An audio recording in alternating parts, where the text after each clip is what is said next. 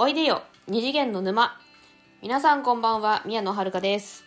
この番組は雑食オタクで不女子の宮野遥が二次元コンテンツの魅力を布教して沼の住人を増やしていくための番組です。えー、2本連続で撮ってます。えっとまあそれは置いとこう。えっと今回はあの初めて読んだ BL の話をします。まあ最近あんまり BL 読んでないんですけどまあ私不女子なので初めての BL の話をします。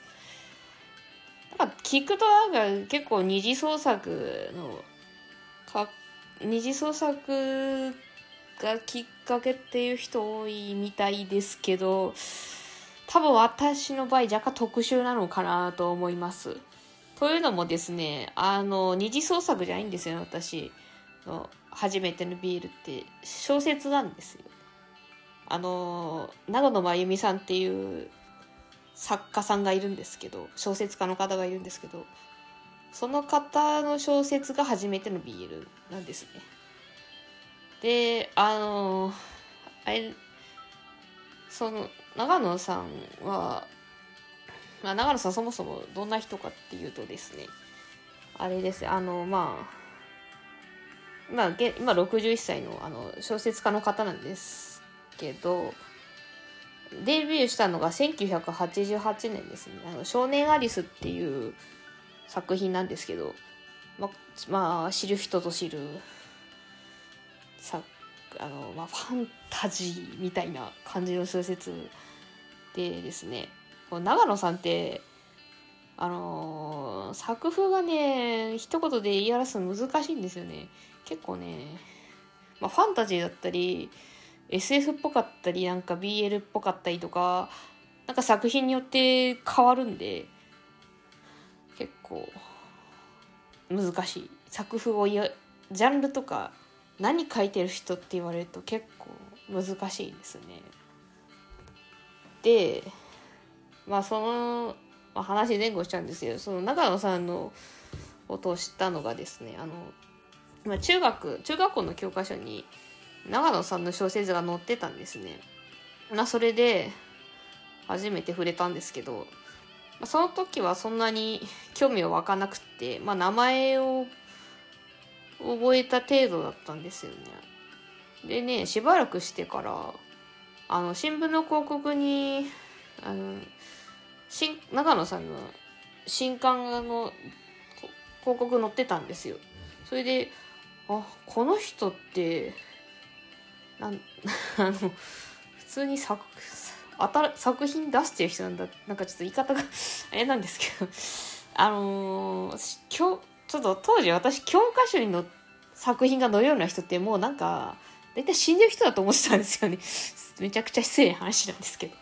なんで、な個人のもう亡くなってる方の作品が載ってるもんだと思ってたんで、まあ、長尾さん生きてんのは、まあ、知ってたんですけど 知ってたんですけどなんか新聞広告で新刊載ってるの見るとあこの人ちゃんと生きてて新刊を出してる小説家なんだっていうちょっと新鮮な驚きがあったんですよ。まあそれでまあ興味が湧いて購入してみたらですねなんと BL だったんですよ。ね。あっとくりびっくりですよね。なんか読んでたらあれなんか男男性と男性がすっげえイチャイチャしてんなーみたいなんだこりゃみたいっていうのが初 BL です。そうそれがあの長野さんのなんだっけな「彼ら」っていう、ね、小説だったんですよね。この彼らね確かねシリーズものなんですよね。4部作だったかな。全部読んだんですけどね。まあうん。まあいいよかったよ。うん。よかったよ。ちょっとあんまりないよ。うん。まあなんかちょっともうちょななんかやややもやっとする。終わり方だったけどまあよかったよ。なんですね。でですね。まあそれが初 BL でした。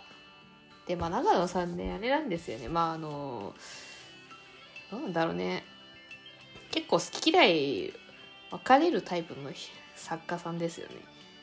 あれあのそもそもジャンルが一定じゃないんですよ。あのちょっと今さっきまあ、先ほどちょっとお話ししたんですけど、まあ、ファンタジーになったり SF になったり BL になったりするからえっとなんあの聞かれてもだ何書いてよって聞かれてもこっちも困るんですよ何って言えばいいかみたいなだからなんかファンタジーかなとかね 答えてますけどね。よくわかんない。まああの結構作風が変わるからジャンルがすぐ変わるから。まあでもなんか共通してるのはですね割と世界観がねそれ独特なんですよね。どの作品も。なんかねなんて言えばいいのかな。こうなんか異世界なんかまあすんごい綺麗な異世界に気持ちいい世界にトリップしたみたいな感覚になるんですよこれ。ハマると。だからねハマると中毒になるんですよ。なんか抜け出せなくなるの。まあでもねあんま分かりやすい感じの作風じゃない分かりやすい楽しさとかあんまないんでまあ好き嫌いはすげえ分かれると思います。まあ私あれですねあのあとねやっぱ知ってる人もそんなにいないかな。なんかね まあ読書好きっていう方に会うと、まあ、聞いたりするのたまに長野真由美さんって知ってますか？って。するとまあ8割ぐらいいや知らないって ってこって帰ってきますよね。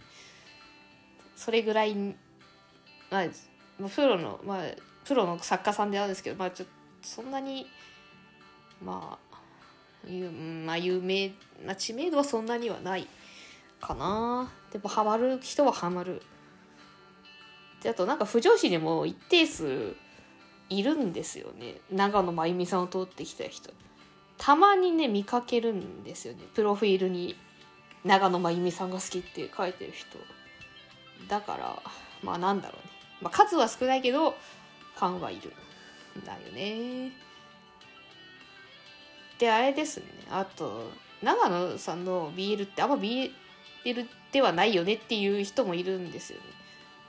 まあ確かにちょっとねいとなんかなんだ一般的な BL とはちょっと違うよね雰囲気がね。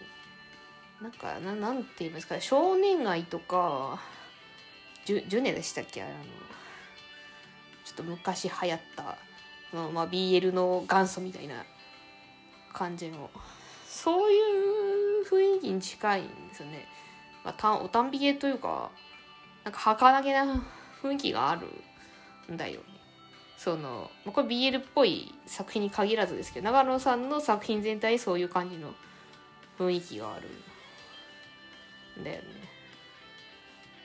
だからねなんだろううん。だからまあハマる人はハマるんだよ。であれですよね。あのやっぱり、まあ、そういうまあ で読書好きの人の8割は知らねえって言われるような作家さんなんで、まあ、やっぱりね周りに好きな人っていなかったんです。当時。私当時中学生だったんですけど。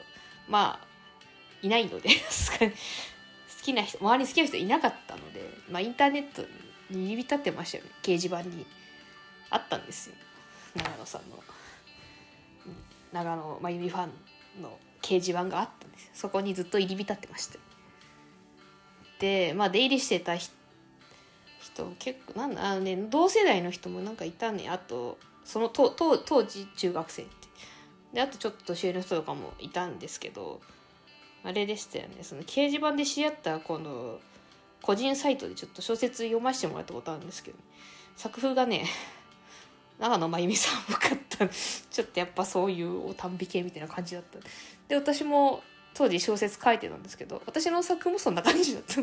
からなんかねすごい影響力 やばい。影響力がすごいんですよね。もう抜け出せないんだよハマるとさ。で今はあんまり読んでないけど、まあ、新刊そんなに追ってないんですけどね。なんかたまに読みたくなるんですよね。なんかたまにあの世界に行きたくなるから。たなんかふとなんか数年ごとに、ちょっと浸りたくなる長野さんの世界そうするとか買いますたたまに作品を買ってますねうんそういう感じのね結構不思議な作家さんですねなんだろうまあ機会があったら読んでみてほしいかなまあ初心者はあれかね。少年アリスが一番読みやすいですかね。あと BL を期待しているのは彼らシリーズとかがですかね。まあどっちもちょっとね分かりづらい作品だ、まあ、長野さんの作品は全体的に分かりづらい 分かりづらいから。まあ頑張れそうだったら読んでみてください。でまあまああとまあちなみに私今小説は書いてません。書かなか書かなくなった理由はまあね、まあ、簡単に言うとなんかね向いてないなって感じだからなんですけどね、まあ、詳しくはまた違う機会に話そうかな。もうね11分もう11分経ちそうなんでまた別の機会に話します。そう。長野さん初めてのビールすごかったよ。すごいなんか、まあ、ちょっと特殊な出会いでしたね。止まんねというわけまあいいもうもう閉めます、ね、というわけで、えー、最後までご視聴いただきましてありがとうございました。この番組はラジオトークの他に Apple Podcast などでも配信しております。詳細は番組概要欄をご覧ください。ここまでのお相手は宮野遥でした。それではまた次回お会いいたしましょう。またねー。